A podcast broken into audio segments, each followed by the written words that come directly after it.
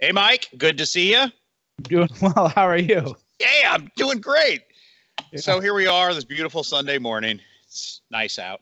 Um, so anyway, hey, I got two items I kind of wanted to cover. It's kind of like a, a podcast where it's like a we're going to do two items in one podcast okay but but one of these i, I kind of got inspired by a talk that you gave a while back and this is kind of regarding uh, there's a few things you could roll up into this i guess but it, it basically keeping cool in stressful situations and I, have got some ideas on how to do that that are a little bit different than maybe the physicality of it but you, you talk a little bit about this of course in, in gorilla mindset but um, talk to me about how you handle a stressful situation and and you know some of your stuff whether it be breathing whether it be you know body language whatever it is I think we all run into these situations, whether it be, you know, an argument with a family member that maybe triggers you, or something crazy happens at work, or, you know, a legal issue, or, you know, a, an addiction issue, or, you know, uh, somebody breaks into your car and smashes all the windows. I mean, talk to me about this and, and how does Mike Cernovich keep his cool in situations? Yeah, we, we've talked about this um, before, which is that you always want to deconstruct whatever a negative feeling is that's how you that's how you i guess how i came up with gorilla mindset. So here here's what i mean by that is when i was in a bad mood i would just say like well how do, what's the physiology of a bad mood? And what do you do when you're in a bad mood? And when you're angry what do you do? And i thought and thought and thought about that and then i realized anger is what you would call a forward emotion and here's why that matters because we, you know, we always start conceptually a little abstract. And you, you know, have you ever heard the expression "take a step back"? Right? Sure. Okay. Well, that's an embedded metaphor of our language, which is that anger is forward moving. So if you're angry, you're going forwards in, into some situation and probably bad, like a bull charging forward. So then what I would tell people is I go, well, if you're angry, sit back. People go, that's dumb. Have you tried it? No. Okay, well, how about you try it next time? You know, to give people my little, you know, B I T C H face. Because so much people like, well, that's dumb. Have you tried it? No. Okay. Why don't you try it? And You find out, okay, if you're angry, your your body language is forward facing, your shoulders are pronated, you're leaning forward, you're wound up, wound tight. Just lean back. Lean back a little bit. Now, does that cure it? No, but it gets you adopting the mindset of realizing, okay, anger is a forward emotion. Depression is a backward emotion.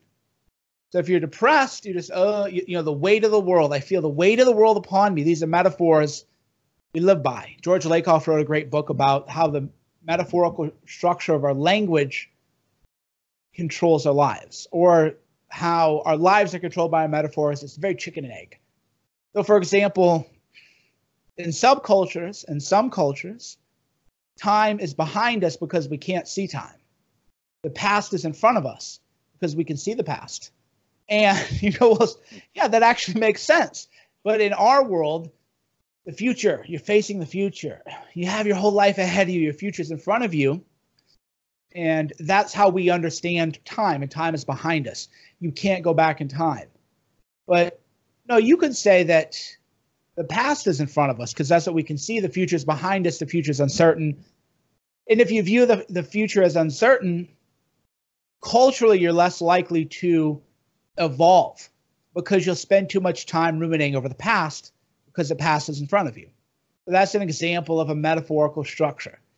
And then you start to notice these language patterns. I feel the weight of the world upon me, the gravity he was weighed down, albatross around his neck, probably a hundred other ways of saying, okay, so depression is backward moving, anger is forward moving. So if you're depressed, lean forward a little bit. Don't lay down.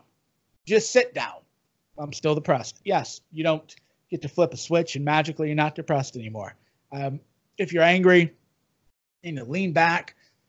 You're not magically angry anymore, but you're resetting your emotions because you're providing a counterweight to how you feel. So mm. that's one is you always analyze yourself. I'm mad. I'm fired. Uh, you know, you can see you get tense. Okay. People go relax. Well, relax doesn't help you. How do you relax if you're tense? Well, if you're relaxed and you're tense, just open your hands. right? Because nobody who's angry is laying back. If you're angry, you're not leaning back, resting.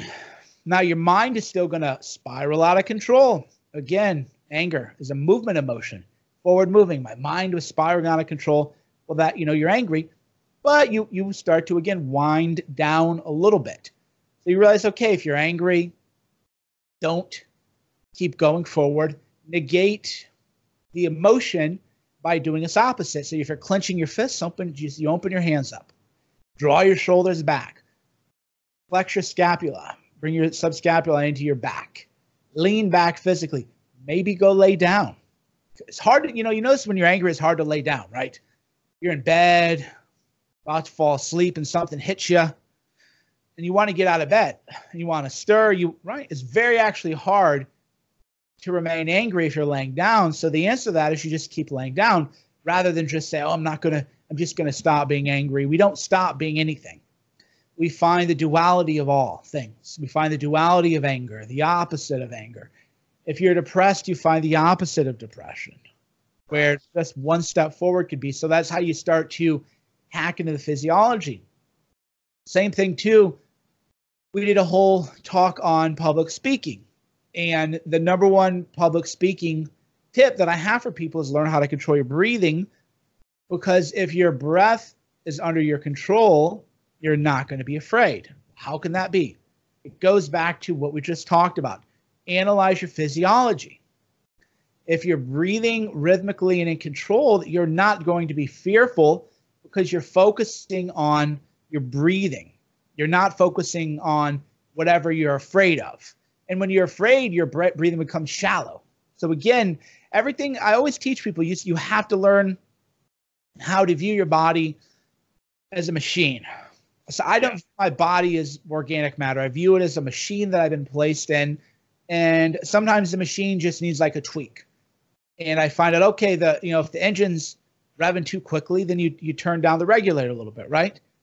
Same thing, okay, your breathing is shallow. Why is it too shallow because you're angry. Okay, control your breathing. Learn how to control your breathing, deeper breaths and through your stomach, and then suddenly you fi- you figure out you're not even afraid anymore because you become so focused on your breathing, and that's again how you hack into your physiology, and you do that with all of your emotions, and it isn't easy, but a lot of times the best you can do is you just mitigate a bad circumstance. And so you do some exercises when we're talking about breathing.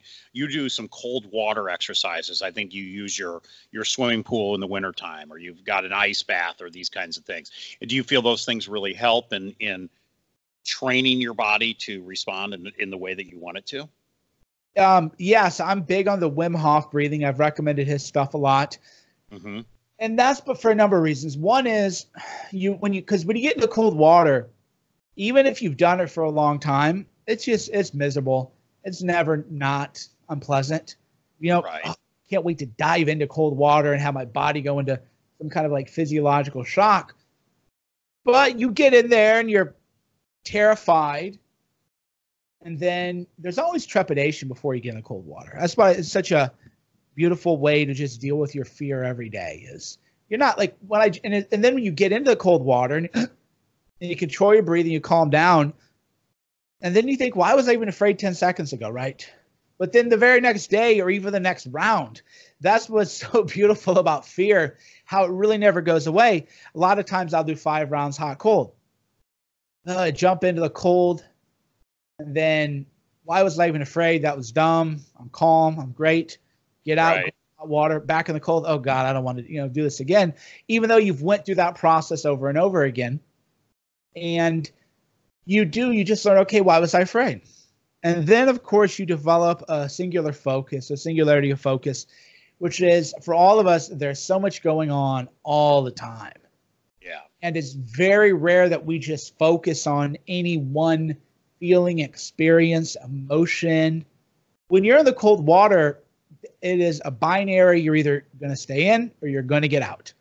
I don't care how many bills you have or if you got broken up with or whatever issues people are dealing with, there will be a point if you're in the water long enough where you will not even that will not even be in your consciousness because the mm. only thing you'll focus on is staying in the water for another second. That's all you'll focus on.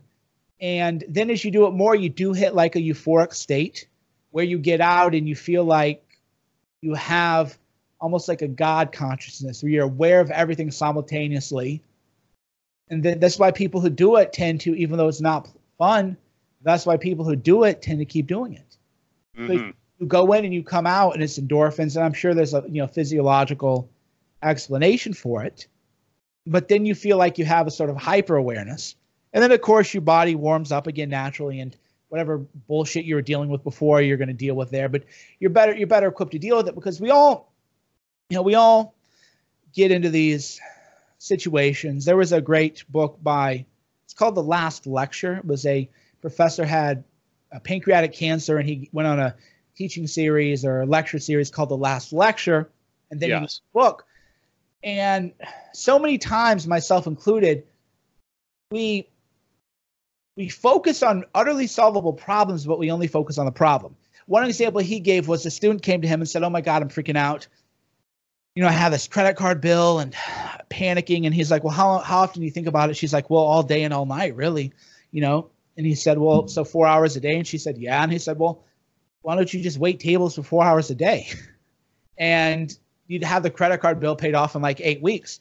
and she, to her yes. And then she did it and, and paid it back. But that's all of us. We just deal with different problems at scale. Oh i'm afraid that this thing is going to happen. And most of the time like there's some things out of our concern out of our um, care. And by care i don't mean emotionally. I mean there's nothing we can do to change it your ch- child has cancer or something okay there's nothing you can do about that you're just going to be depressed you got to use the mindset techniques to keep it together as much as you can. But right. that's one in 10,000. That's not most people are freaking out about. Oh, this is going bad or this is going south. And okay, keep a diary. How many nights is this ruined? Four of your nights? How many hours? 20 hours? You could go dig through trash cans and probably make enough money to solve that. Or you could get a, a menial job on Upwork or something making 10 or $15 an hour and, and put a dent into it. Even if you think about just the smallest amounts of money, but unless unless you're really proving proving um how to improving your focus, and when you're in the cold water, your focus is on you just very survival, or it's very much singular. Am I going to get in, or am I going to get out of the cold water? Unless you're training that regularly, when life hits you, oh my God, what am I going to do? Things are you know getting out of control or whatever. And almost never should that be the case of people. And mm-hmm. I'm not perfect. Um, I certainly because when I the only difference between me and everyone else is I just have the tools. So when I see this stuff happening, I'm like, yeah, you're really wound up about that. But if you just did these three or four other things, then whatever you're worried about would just go away. It wouldn't even yeah. be. So why are you doing this? And then I, I, I check myself and adjust it. That's what is applicable in 90, one in a thousand. There's a one in a thousand where it's just going to be bad, right? Yeah. Just no way around. I've, I've certainly found, you know, through maybe in a less physical way, but you know, I learned this about myself when I was young that if I start to slow down what I'm doing, then I start to get depressed. Okay. So if I don't have eight different things going on, Mike gets depressed, right? So I have to the way that I do it is I compartmentalize by having multiple eh, activities going on. Now, for me, that's always been business things. So I'm able to kind of take that anxiety or that fear and route that into money making pursuits, which uh, has served me very, very well. But I do know that if I start to throttle back, I have to fill that void with something, right? And it could be, you know, like we had a podcast, uh, prior podcast where we talked about writing. Okay, so for me, I might throttle back on one on a business of mine, but I've got to refill that. So maybe I, I refill that with starting a blog and writing or something. So for me, it's it's keeping my mind active on on different pursuits and.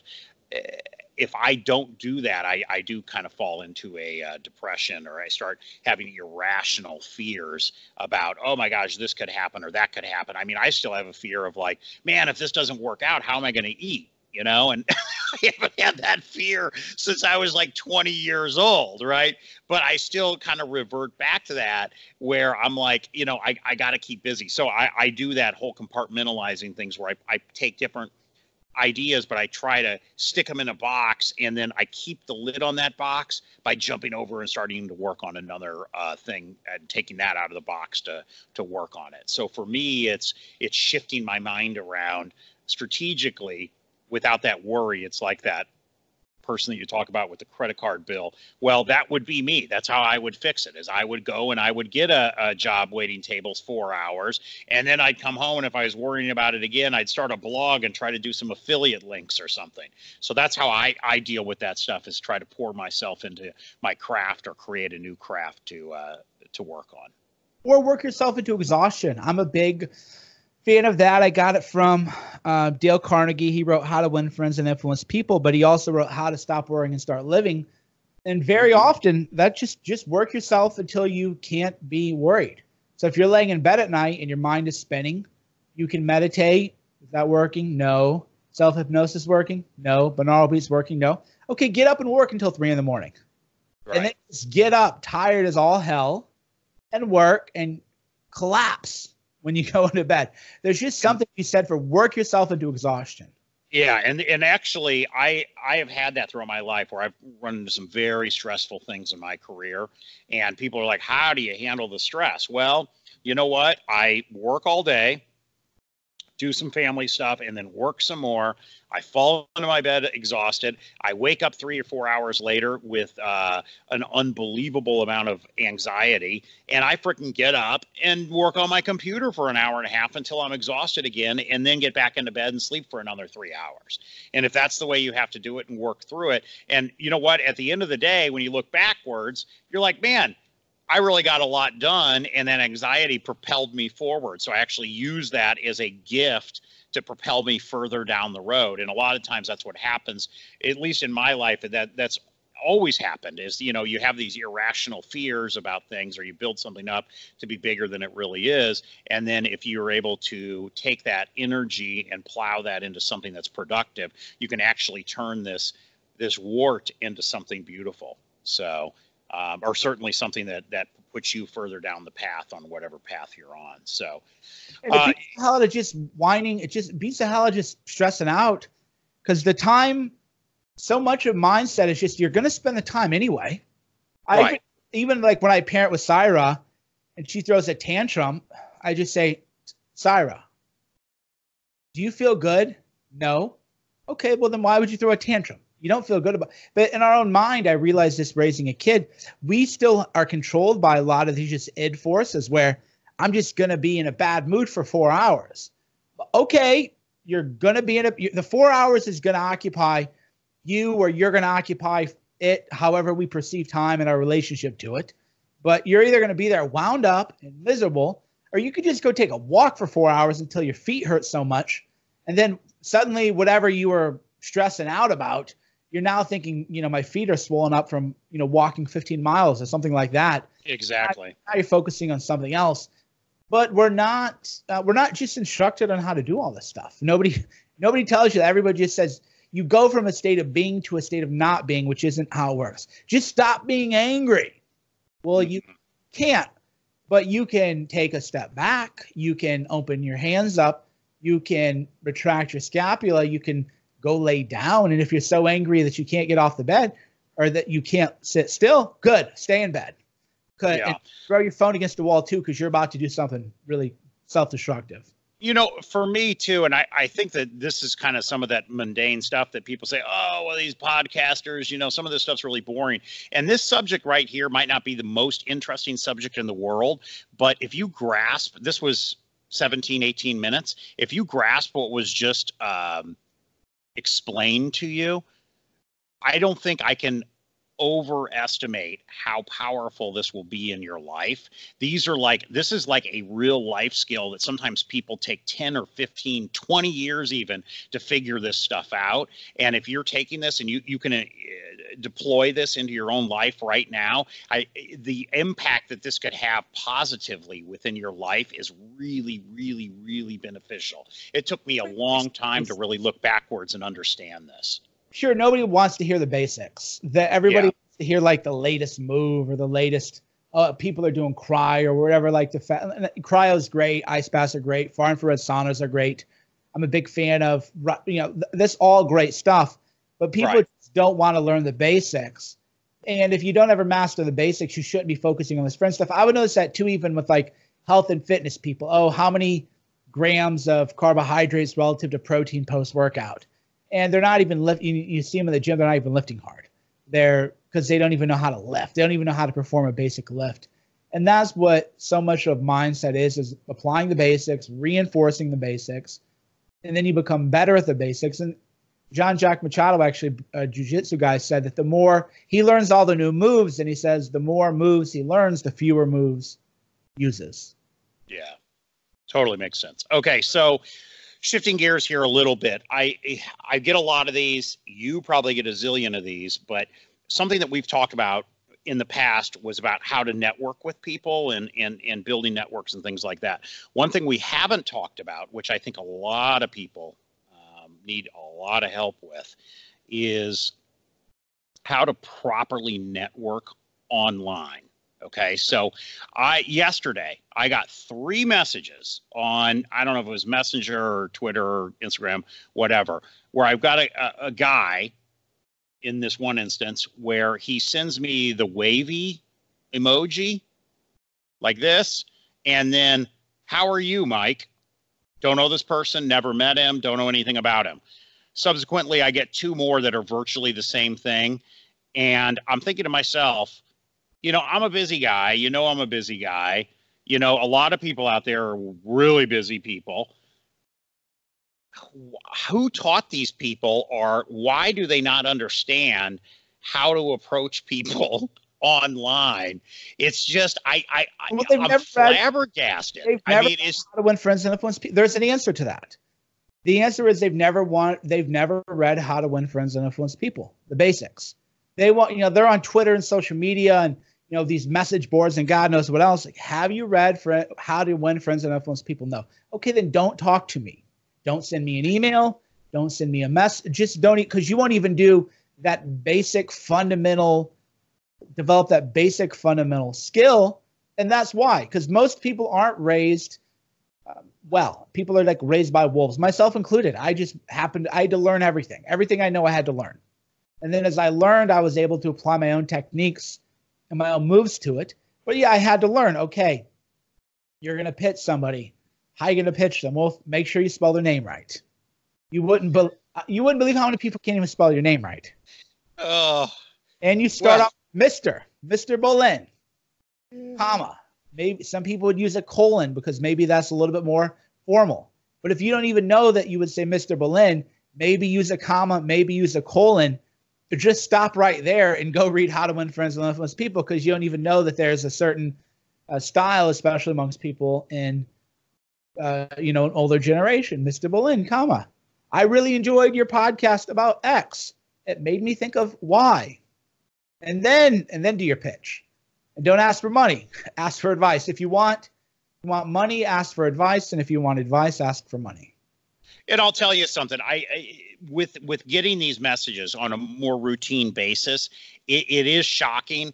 And I, there, I actually don't like the DMs. Let me just say that I don't care what platform you're on, whether it be Twitter, Facebook, Instagram, whatever. Stop using the freaking DMs. It, I mean, if I if I start a thread on Twitter and it's a thread about how to buy a house, okay, an investment property, why are you DMing me asking me some mundane question about it, at least get into the fucking conversation online. I mean, we're we're doing this online, right? It's not like anything that you're asking me is top secret government classified information that needs to be hidden from everybody else. This is another thing. It just it's like a pet peeve, right? It drives me insane. Why are you DMing me? Put it on the freaking post have the conversation. At least everybody else can can participate and maybe even add some value that I cannot add.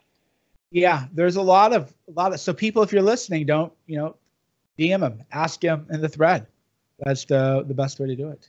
Yeah, it's it's get into the thread, get into the conversation. I'm far more likely to respond to you in a DM later if I'm like, oh, well, this guy, you know, we've commented and gone back and forth on Twitter a few times, and he seems halfway intelligent, and he asks some, you know, interesting leverage questions that you can't just readily Google and stuff. And I'm like, oh, well, this guy's kind of, you know, he's done some homework. He's he's intelligent, you know, interesting guy. And then, you know, maybe he DMs me, you know, for some uh, some advice when I'm not tweeting or talking about that thing. That makes more sense to me. But just out of nowhere, send these DMs is just folks stop doing it. And for somebody like you, you probably don't even look at them anymore. I I skim them, you know. Yeah, I but yeah, I get way too many to keep track of. Yeah, so it's just one of those things, and I think that that's real basic online networking stuff. Is get involved in the conversation, and maybe you got a different take, but or for me, better. it's even better.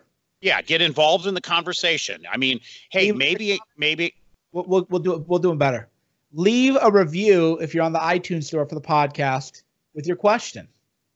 Say, rate the podcast, and then post your question, and then we'll answer those questions. So you can say, you know, whatever your review of the, the podcast is, and then you can say what I like about the podcast, and then post your question. We'll read all of those. You know, we could do we could do a really great episode on that. So let's let's plan on doing that, folks. Go onto the iTunes, do your your review and then ask a question and then we'll go through and, and knock those out. We could do like a little screen capture for each one, put it up on the screen, and then um, and we've got the technology to do that. Mike and I both got some fancy new podcast equipment here for season two. Um, and we could put that up on the screen and then go through each one of those questions, you know, assuming that they're not horrible questions. Yep. You know. All right. So on that note, leave your, if you're listening on a device, it's pretty easy. You just swipe over, put the star rating, type in a few words, hit submit, takes you less than 30 seconds. And those questions we'll be answering in a special edition of this podcast. I love that. Okay, that's great. Okay, Mike, it was good seeing you today. We got some great information here. Hopefully, some people can put it into play.